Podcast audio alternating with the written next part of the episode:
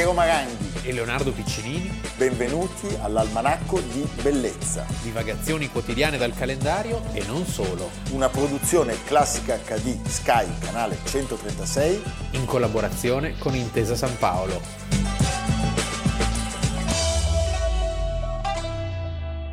Almanacco di bellezza, 16 aprile. Aprile, dolce dormire. Dolce dormire o aprile abemus papam. Prego. Eminentissimum ac reverendissimum Dominum. Dominum Iosefum.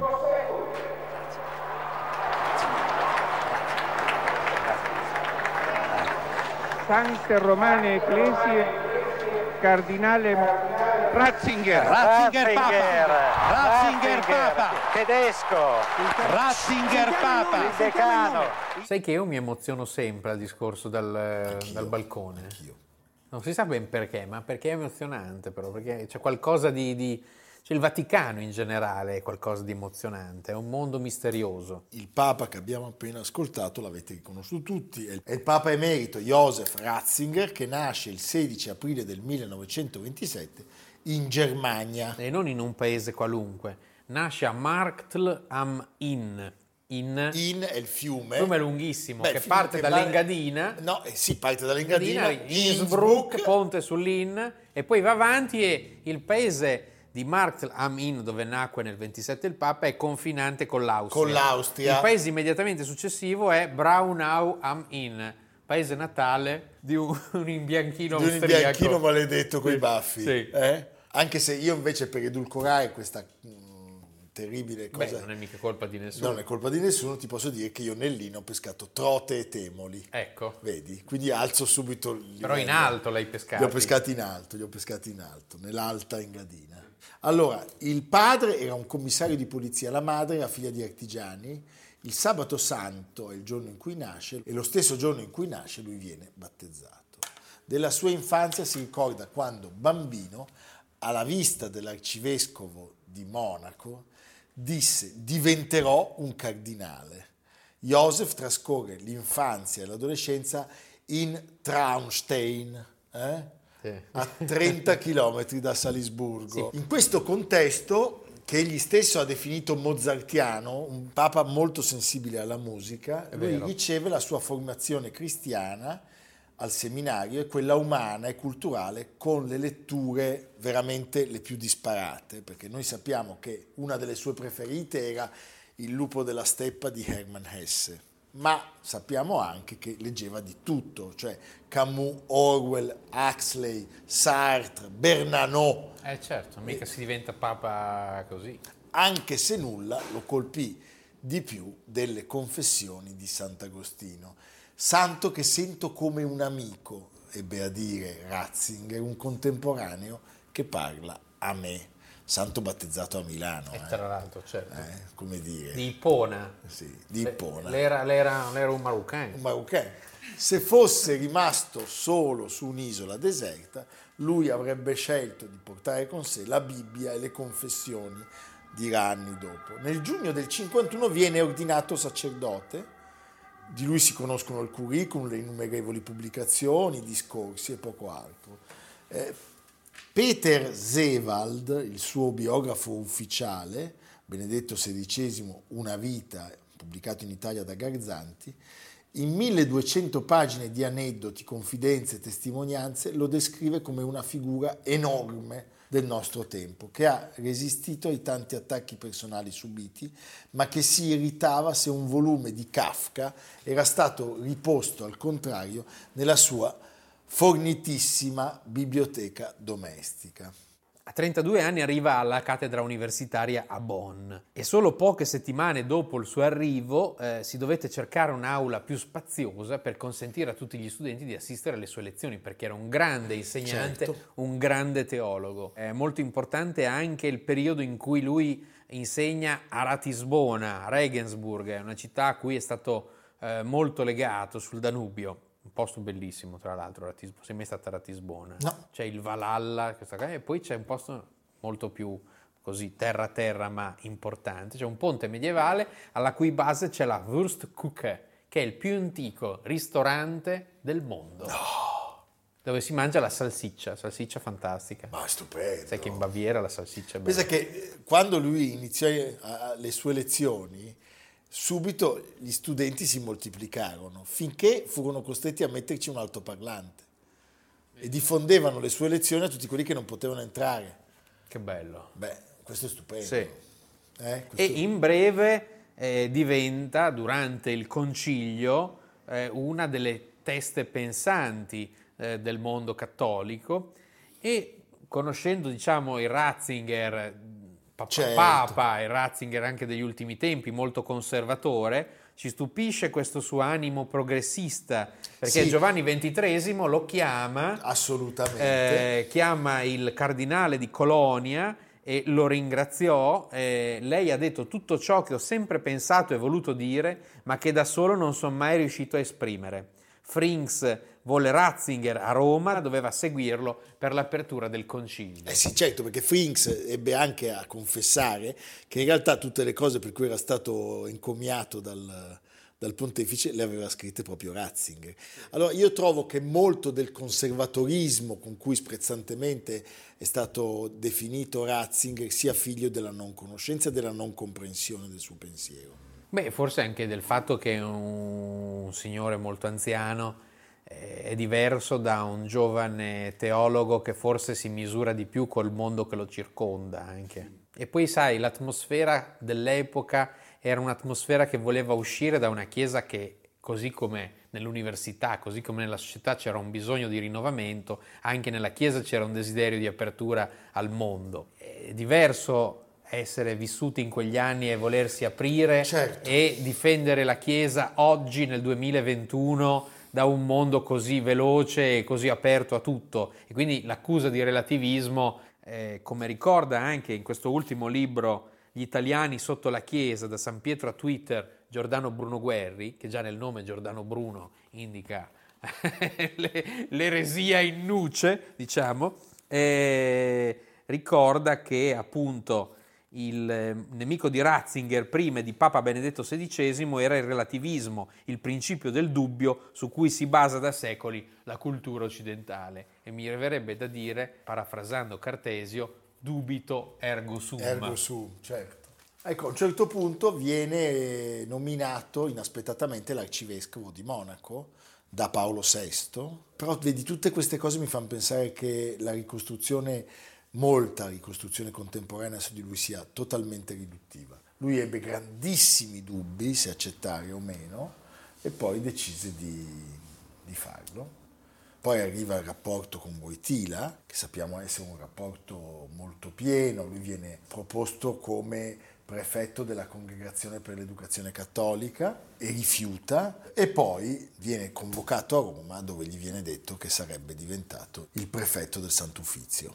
Ma ancora dice no. Avevo posto una condizione, dice Ratzinger, che sapevo non era possibile soddisfare. Qual era la condizione? Di poter continuare a scrivere articoli, a eh, presentare il suo pensiero e il suo studio in tutte le sedi a cui Certo. veniva invitato. E il polacco gli disse che dopo due mesi gli disse che si poteva fare, per Sì. cui a quel punto lui non poteva più rifiutarsi. E il rapporto tra Ratzinger e Giovanni Paolo è stato molto, molto, molto intenso, tant'è che pur nella loro diversità, il biografo ricorda grande e grosso l'uno, piccolo ed esile l'altro, estroverso l'uno, introverso l'altro. All'emotività di Wojtyla si contrapponeva la razionalità, Razionalità di di Ratzinger. Ratzinger, certo. Il polacco era uno sportivo, cosa che il bavarese decisamente non era, però queste cose sono la cosa dello sport è, dif- Poi è c'è uno, relativa. uno era Mariano, l'altro era... era Quindi è molto- uno grasso e l'altro è magro, sì. cioè chi se ne frega. Eh, infatti. e non ho nulla contro Ratzinger, che mi sta simpatico anche perché suona molto bene il piano, e che- di aver scritto un libro con Marcello Pera. Questa è l'unica cosa che... Marcello Pera, filosofo, diciamo, soi-disant, che è stato anche Presidente del Senato. Beh, poi abbiamo Tutto visto quello- di peggio. però, Abbiamo visto di peggio. E vediamo tuttora di peggio. Oh, Io devo dire, nel- nella mia posizione eh, di ateo turbato e, e, come dire, cercante alla ricerca, rimasi sconvolto per la sua scelta di autosospensione da Papa. Ah, non c'è dubbio. Perché questa cosa secondo me poteva farla solo un tedesco. È un gesto pazzesco, altissimo, ma diciamo per quell'oltre miliardo di fedeli cristiano-cattolici difficile, molto difficile da comprendere. Mai, mai rivelato veramente sua, nei, suoi, nei suoi motivi. Un avvenimento globale, forse il più globale che si possa immaginare, perché tutte le telecamere del mondo sono puntate su, questa, su questo avvenimento, in questo momento. Lei pensi che, come le accennavo prima, abbiamo accreditamenti per i mezzi di comunicazione eh, quasi 3.600 da 61 paesi. 61 a, a, paesi a tutt'oggi, a tutt'oggi. Quindi non solo cattolici, Quindi, non solo cristiani. Ah, no, solamente, non c'è dubbio. Ecco che si è Ecco- elevato, ecco si è staccato dal suolo del Vaticano. Tra l'altro lui è anche uno dei pochi, ricorda sempre Giordano Bruno Guerri, con lui viene smentito un detto che si dice si entra, cardina- si entra papa e si esce cardinale, Cardinale. no? E nel 19 aprile 2005 eh, Josef Ratzinger, il candidato con maggiore consenso della curia e su cui erano confluiti i voti originariamente destinati a Carlo Maria Martini, malato di Parkinson, entrò in conclave papa annunciato e ne uscì papa davvero. Quindi anche questa è una cosa interessante. Recentemente sul Corriere della Sera eh, Massimo Franco ha riportato un incontro che è avvenuto tra il direttore del Corriere della Sera, eh, Luciano Fontana, e eh, Papa Ratzinger, eh, nel- l'ex papa, papa emerito, come si dice? Papa emerito. Papa emerito. Eh, nel complesso in cui oggi vive, perché lui oggi lui è stato papa dal 2005 al 2013 e, mm, e oggi vive in questo ex monastero di clausura, l'edificio di Mater Ecclesiae in Vaticano, un edificio costruito negli anni 90 da Papa Giovanni Paolo II che voleva che in Vaticano ci fosse in pianta stabile un gruppo di suore che pregasse per il Papa. E poi nel 2012 queste suore a rotazione, erano ordini che si alternavano, sono state mandate via. Oggi niente più suore, quindi in questo complesso vivono il Papa, Monsignor Georg, che rimane il suo segretario nonché prefetto pontificio, e quattro cielline che vivono in castità.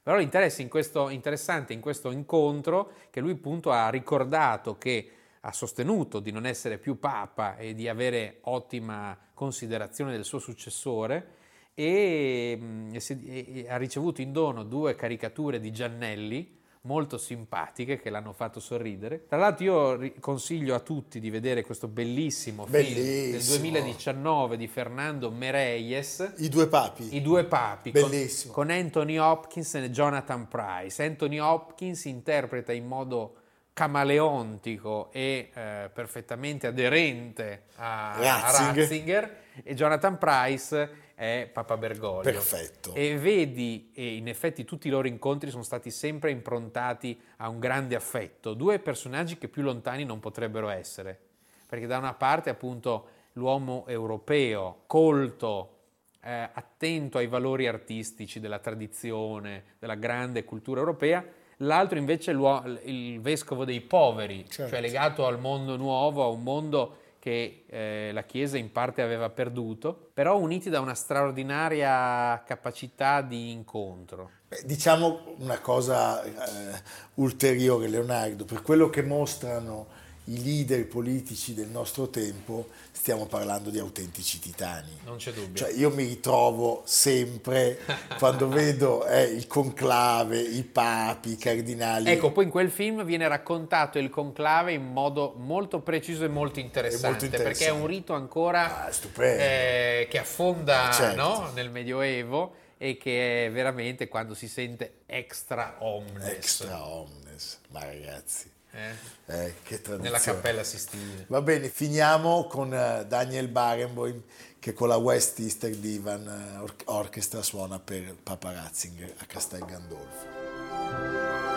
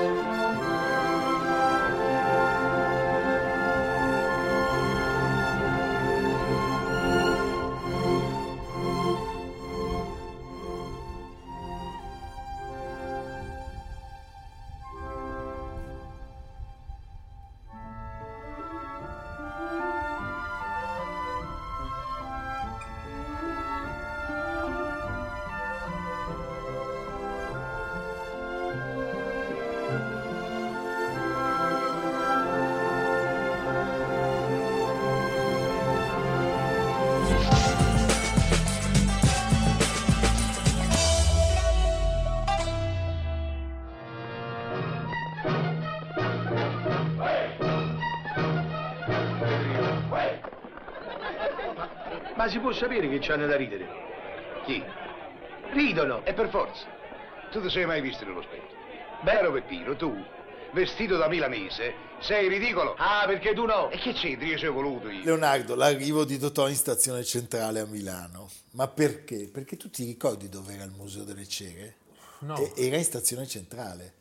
Eh, se salivi alla galleria di testa delle scale eh, mobili dell'ingresso in piazza Duca d'Aosta, appena arrivato nel salone c'era una porticina e da questa porticina si scendeva al museo, che era un piccolo luogo molto lugubre e misterioso, ma con qualche diorama efficace. C'era il suicidio di Hitler, ad esempio, e, e veniva utilizzato più come luogo di appuntamento per non perdersi nel gigantismo dell'opera di Ulisse Stacchini. Eh, poi è stato spazzato via come lo zoo. A me pensando al, al Museo delle Cere di Milano mi viene in mente anche lo zoo. Dove era lo zoo di Eh, Milano? il Parco di Palestro. Ah, ecco. Però le statue non si sono liquefatte perché c'è un signore che le ha comprate in blocco per 2 milioni di vecchie lire e ha realizzato un nuovo museo delle cere in una villa Ma che statue c'erano? di Gazzoldo. Cosa c'era? C'è un po' di tutto, eh, bisogna andare a vedere. Nel Mantovano. Marilyn, quelle robe lì. Sì. Sì, sì. Adesso naturalmente questo museo è chiuso per la pandemia, ma perché io ti parlo di tutte queste storie delle cere?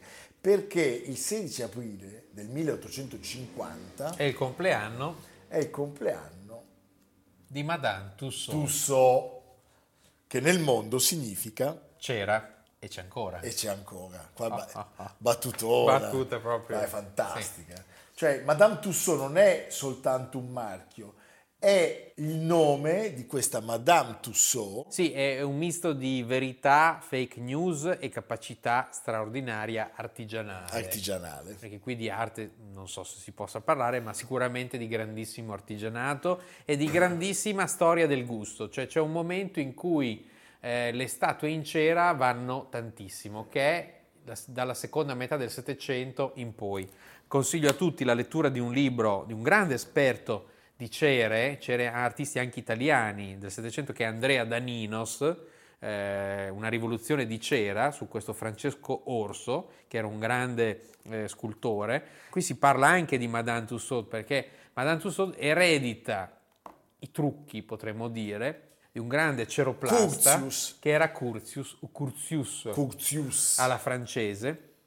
Lei era nata in Alsazia. Dopo la morte di questo Curtius, sposa nel 1795 un ingegnere di Mâcon, François Tussaud, matrimonio non riuscito, e da lì infatti poi quindi va da sola in Inghilterra. E in Inghilterra nasce tutta la cosa di Malibran Road, il grande museo che ha degli incassi strepitosi e un numero di visitatori enorme, che in questo momento è chiuso per pandemia, ma sicuramente in Inghilterra i musei saranno i primi a riaprire d'Europa, cioè diciamo no, del nostro occidente, perché eh, eh, sappiamo che loro sono molto avanti con i vaccini. Questa tradizione deriva dal fatto che nel Settecento l'idea di poter vedere personaggi che non avresti mai visto nella tua vita E i di re, vederli nelle sovrani, dimensioni non reali. si vedevano. Oggi per noi Ma certo. diamo per scontato, no? Se tu vedi Draghi, ma allora un Cioè, abitante di gli Parigi unici che vedevi erano quelli che finivano sulle monete Sì. e comunque era un privilegio, diciamo,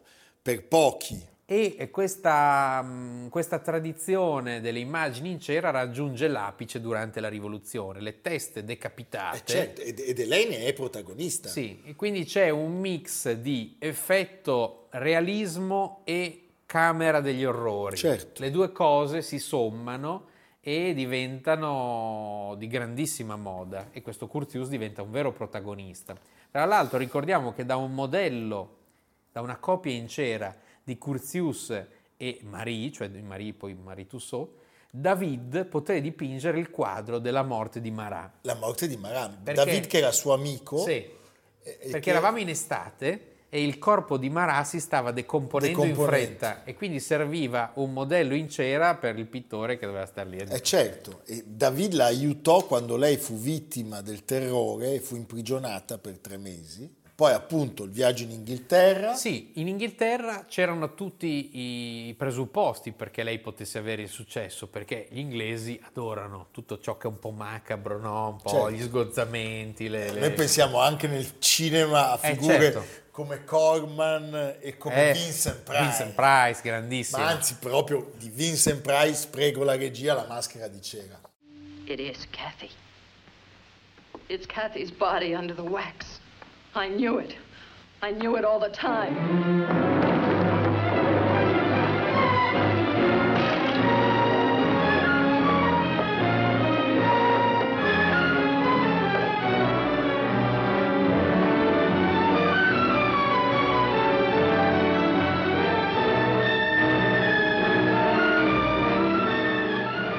Ma in Inghilterra Marie organizza la sua prima mostra permanente. Sì, poi racconterà, farà Tra l'altro, scusa, in Baker Street, Baker Street, Sherlock Holmes. Sherlock Holmes, Sì. fantastico. Eh beh, stesso, stesso- stessa atmosfera, Jack the Ripper, Sherlock Holmes. dove oggi ha ancora sede il principale Esatto. eh, museo di Madame Tussauds. E dove ci sono tutte le statue dei vari Trump che vengono spostate, tolte, rimesse a seconda delle posizioni che occupano i personaggi. Trump viene tolto, viene messo il nuovo presidente. Speriamo che non venga Harry e, dimesso. Meghan, Harry e Meghan sono stati messi in una posizione più defilata dopo che hanno, no, che sono scalati. Lei è nella- campata un sacco di anni, tra l'altro, perché muore a 88 anni nel 1850. Un suo autoritratto, che era stato fatto nel 1842, ovviamente in cera, è ancora oggi esposto a Londra insieme ad altre statue che lei avrebbe realizzato.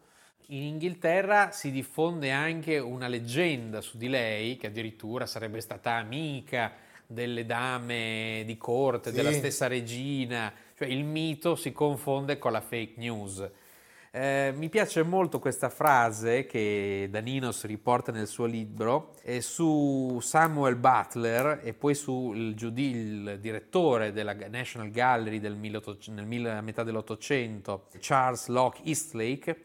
A loro piacciono come da noi piacciono le statue di cera di Madame Tussauds. Scriveva nel 1881 Samuel Butler a proposito del Sacro Monte di Varese e un simile giudizio aveva espresso Charles Locke Eastlake visitando quello di Varallo. Beh, The Sacro Monte is an absurd exhibition of painted and clothed statues in the style of Madame Tussauds. ma pensa a te. Eh, è vero, è bellissimo, è vero. un po' arrabbiare. È vero, È vero, è vero. È vero. eh. Ecco, ricordiamolo poi, c'era un'area intera del eh, museo che era dedicata alla Camera degli Orrori, Eh certo, cioè alle cose più mostruose che la natura potesse produrre, sì. Compresi i peggiori serial killer, Sì, i mostri, I mostri. quelli con due teste, Certo. i vitelli, tutte quelle cose. che poi è stata chiusa nel 2016, è stata chiusa perché non si voleva turbare le abitudini corrive di un turista di massa ormai modellato, come dire, su cose edulcorate. eh? O Noi su- stiamo preparando, dovete sapere, delle statue in cera di noi due Sì. e anche di Amerigo, Amerigo, di quelli che, certamente. che- che ci circondano e faremo un'esposizione, qui un'esposizione, Cino ma del- itinerante però, eh, su un carrone, eh, va bene. Senti Leonardo, dopo aver parlato di statue di cera e di mostri, noi vogliamo venire al mostro più simpatico della storia del 35 mm, prego la regia. Quel cervello che mi hai portato era di Hans Delbruck? No. Ah, bene. Eh, ti dispiacerebbe dirmi di chi era il cervello che gli ho messo dentro? Non si arrabbierà, eh? No, io non mi arrabbierò. Abbi qualcosa. Abbi qualcosa? Abbi chi? Abbi norme. Allora Leonardo, dopo Frankenstein Junior, dove ci porti? in un altro posto bizzarro che è però a pochi chilometri oltre confine, oltre frontiera, ad Ascona. Orta ad Ascona, Ascona, sul lago Maggiore. Eh, è quella lì. La sì. canzone Oh Giorgio, Oh Giorgio del lago Maggiore. Perché sopra Ascona c'è il Monte Verità, che è un posto che meriterebbe di essere visitato anche solo per il fatto che lì le bussole impazziscono, sai Ah, che sì? non c'è più il nord, eh, già questo è abbastanza come eh, triangolo delle Delle Bermude. Bermude. Sì. E ad in- Ascona. In questo luogo... Io sapevo di certe tardone ad Ascona. Anche, sì. Eh, Ah, ah, no, Sopra Ascona c'è il Monte Verità. Il Monte Verità viene fondato da nudisti e vegetariani. Ah, vedi? Ecologisti antelitteram e aperti alla filosofia. Ma quando? La comunità di Monte Verità, fondata nel 1900 da Henry Odekoven, giovane di Anversa, figlio di un armatore, e un gruppo di suoi amici su terreni comprati coi soldi di papà. Nel tollerante cantone svizzero, quei giovani inseguivano un sogno di libertà, uguaglianza e autonomia secondo uno spirito anarchicheggiante. Oggi diremmo che sperimentavano nuovi stili di vita. Ma mi piace un sacco. E eh, opere d'arte, edifici, eh, un affresco che il grande Harald Seemann poi eh, ri- restaurò e oggi è tutto visitabile e ha riaperto perché in Svizzera i musei sono già aperti Certo. e appena si potrà Andremo al Monte pochi Verità. chilometri Eh? sì. Potremmo risalire il Lago Maggiore Esatto, di e Frodo. poi, e poi, e poi salire Frodo. al Monte Verità e non Eh. tornare più. Restare Lo facciamo, lì. lo facciamo. bene, lo facciamo. Sentite, beh, vi salutiamo, eh, diamo appuntamento domani. Non perdete una puntata di questi due non bravissimi però commentatori del Tiepolo e di Vivaldi. Il Tiepolo. Il Tiepolo, questi Sì. due che wow, dicono Due- che ci assomigliano, sì, secondo me non è due vero. scappati di casa. Due scappati di casa, quasi come Quasi noi, come- quasi come noi. A domani. Domani. Almanacco di bellezza, cura di Piero Maranghi e Leonardo Piccinini. Con Lucia Simioni, Jacopo Ghilardotti, Samantha Chiodini, Paolo Faroni, Silvia Corbetta. Realizzato da Amerigo Daveri, Domenico Catano, Valentino Puppini, Simone Manganello. Una produzione classica HD, Sky Canale 136 in collaborazione con Intesa San Paolo.